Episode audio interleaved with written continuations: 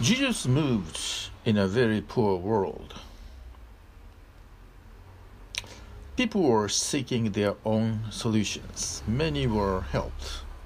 Not that Jesus was helping, but they were helped. And Jesus says again and again, It is your faith that has healed you. When you have faith, compassion, if you have faith, compassion can pour into you. When you have faith, you are open to compassion.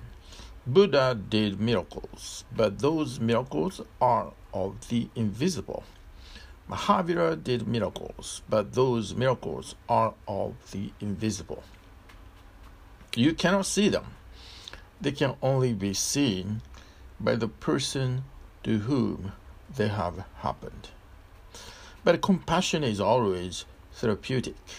Whatever your level, it helps you. Compassion is love purified. So much so that you simply give and don't ask anything in return. Buddha used to say to his disciples after each meditation, be compassionate immediately. Because when you meditate, love grows the heart becomes full. After each meditation, feel compassion for the whole world so that you share your love and you release the energy into the atmosphere, and that energy can be used by others. I would also like to say that to you after each meditation, when you are celebrating, have compassion just feel that your energy should go and help people in whatsoever ways they need it. Just release it. You will be under, you will be unburdened. You will feel very relaxed. You will feel very calm and quiet.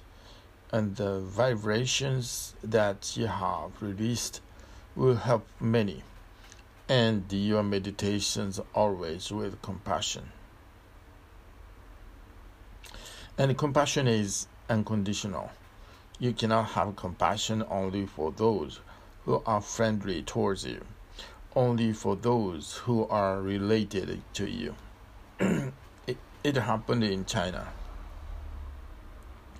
When Bodhidharma went to China, a man came to him. He said, I have followed your teachings. I meditate and then I feel compassion for the whole universe, not only for men, but for animals, for rocks and rivers also. But there is one problem I cannot feel compassion for my neighbor. No, it is impossible. So, you please tell me can I exclude my neighbor from my compassion? I include I include the whole existence, known and unknown, but uh, can I exclude my neighbor? Because it is very difficult, impossible. I cannot feel compassion for them, for him. Bodhidharma said, then forget about meditation because if compassion excludes anybody, then it is no longer there. Compassion is all inclusive, intrinsically all inclusive, intrinsically all inclusive. So if you cannot feel compassion for your neighbor, then forget all about it because it has nothing to do with somebody in particular. It has something to do with your inner state. Be compassion unconditionally and directed and addressed. Then you become a healing force in this world of misery. Jesus says, Love thy neighbors as thyself, again and again. And he also says, Love thy enemy as thyself. If you analyze both sentences together, you will come to find that the neighbor and the enemy are almost always the same person. love thy neighbor as thyself, and love thy, thine enemy as thyself. What does he mean? He simply means don't have any barriers for your compassion, for your love, as you love yourself, love the whole existence, because in the ultimate analysis, the whole existence is you, reflected in many mirrors. It is you, it is not separate from you. Your neighbor is just a form of you. Your enemy is also a form of you. Whatever you come across, you come across yourself. You may not recognize it because you are now very alert. You may not be able to see yourself in the other.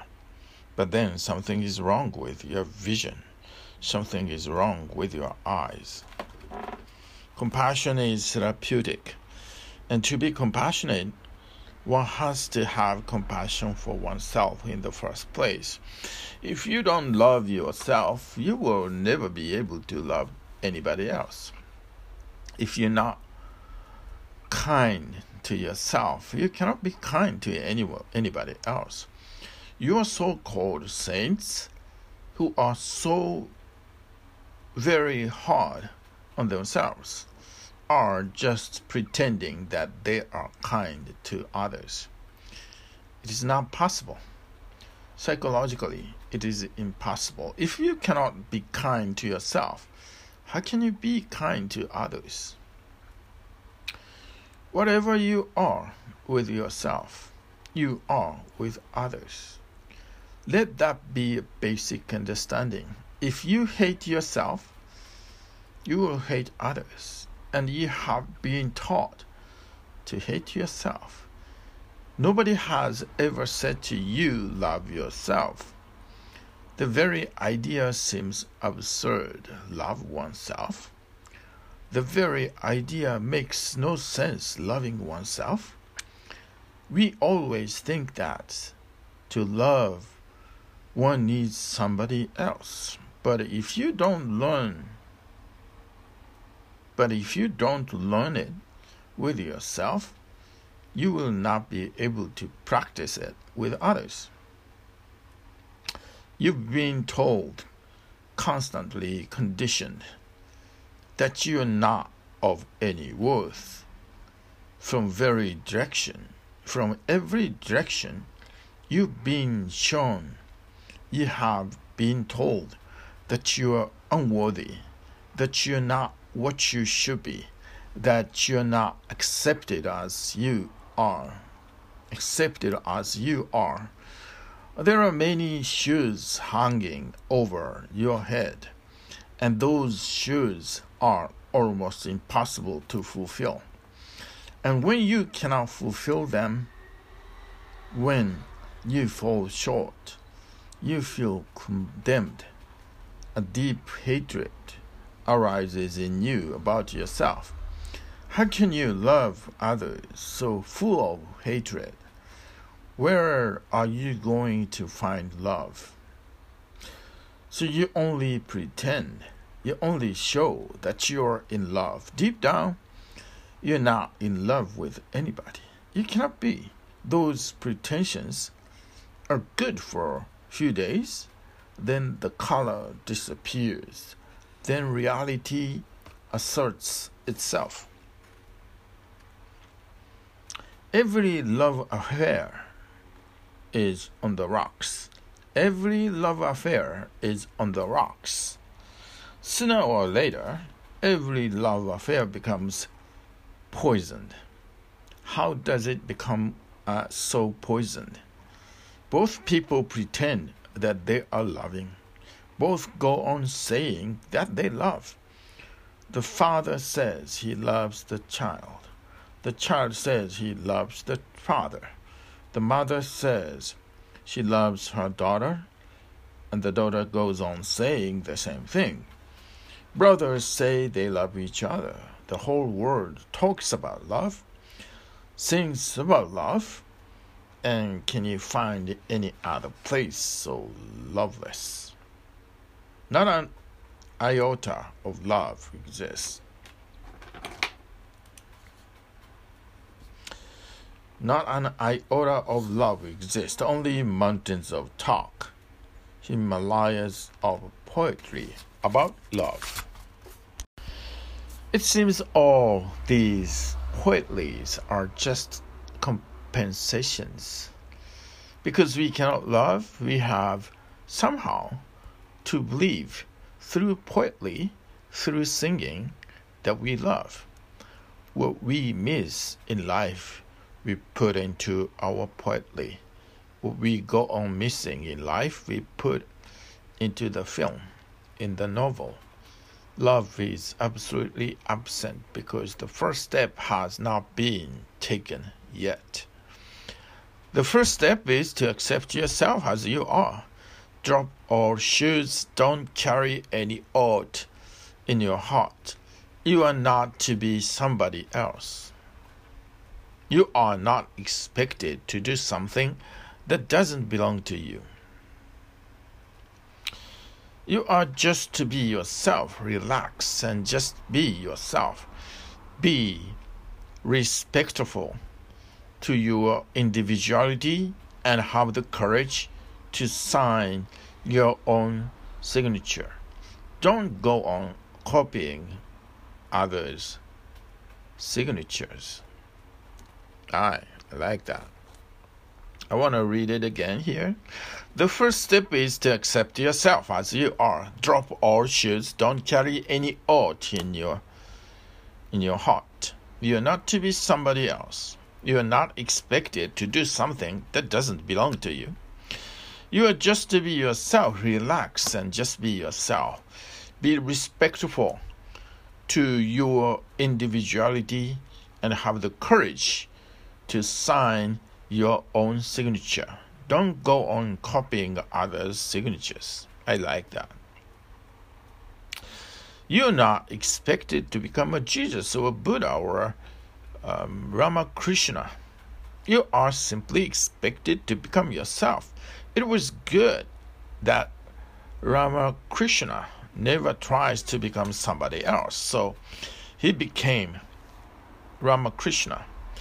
It was good that Jesus never tried to become like Abraham or Moses, so he became Jesus. It is good that Buddha never tries to become a Patanjali or Krishna. That's why he became a Buddha. When you are not trying to become anybody else, then you simply relax, then a grace arises. Then you are full of grandeur, splendor, splendor, harmony. Because then there is no conflict, nowhere to go, nothing to fight for, nothing to enforce upon yourself uh, violently. You become innocent. In that innocence, you will feel compassion and love for yourself you will feel so happy with yourself that even if God comes and knocks at your door and says, Would you like to become somebody else? You will say, Have you gone mad? I'm perfect. Thank you, but never try anything like that. I'm perfect as I am. The moment you can say to existence, I am perfect as I am, I'm happy as I am this is what in the East we call Shraddha, trust. Then you have accepted yourself. And in accepting yourself, you have accepted existence. Denying yourself, you deny the existence that created you. You the moment you say, I should be like this, you are trying to improve upon existence. You are saying you committed blunders. I should have been like this, and you have made me like this. You are trying to improve upon existence. It is not possible. your struggle is in vain. You are doomed to failure. And the more you fail, the more you hate. The more you fail, the more you feel condemned. The more you fail, the more you feel yourself impotent.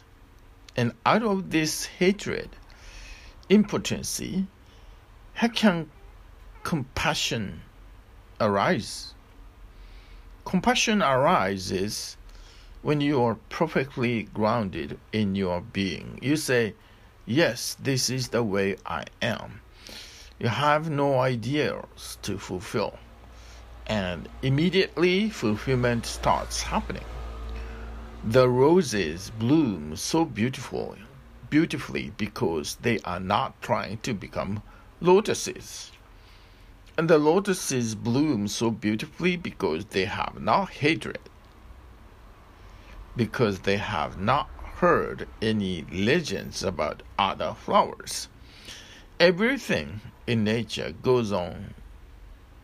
Everything in nature goes so beautifully in accord because nobody is trying to compete with anybody. Nobody is trying to become anybody else. Everything is the way it is. Just see the joint. Just see the point. Just be yourself and remember you cannot be anything else. Whatsoever you do, all effort is futile. You have to be just yourself. All effort is futile, pointless. You have to be yourself. There are only two ways. One is that by rejecting, you are remain the same. Condemning, you can remain the same. Or accepting, surrendering, enjoying, delighting, delighting. You can be the same. Your attitude can be different, but you are going to remain the way you are, the person you are.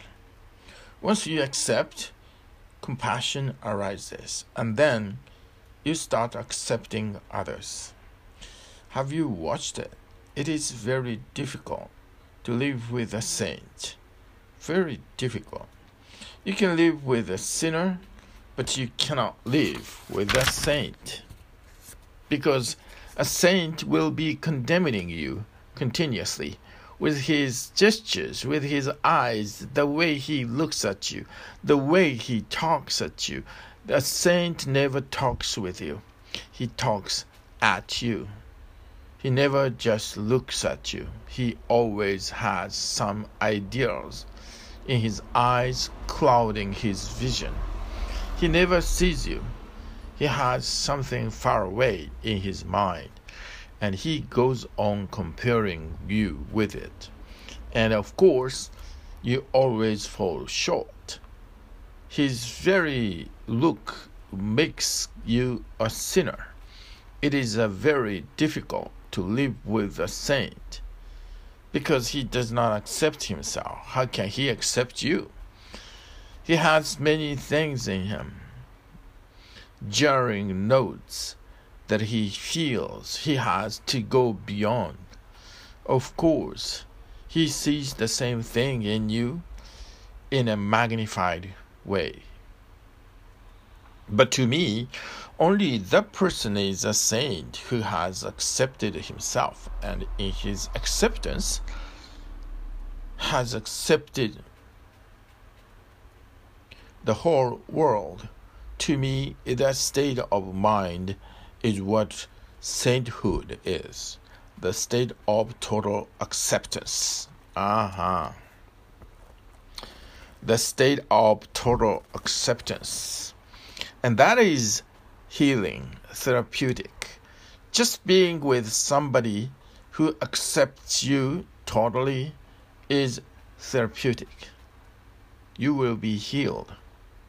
Just being with somebody who accepts you too totally is therapeutic. You will be healed. So move slowly, alert, watching, be loving. If you are sexual, I don't say drop sex.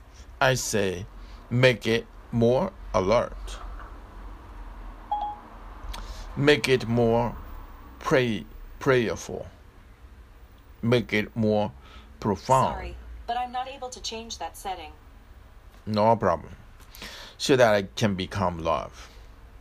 If you are loving, then make it even more grateful. If you are loving, then make it even more grateful. Bring, bring deeper gratitude, joy, celebration, meditation to it so that it can become compassion. Unless compassion has happened to you, don't think that you have lived rightly or that you have lived at all. Compassion is the flowering. And when compassion happens to one person, millions are healed. Whoever comes around him is healed. Compassion is therapeutic.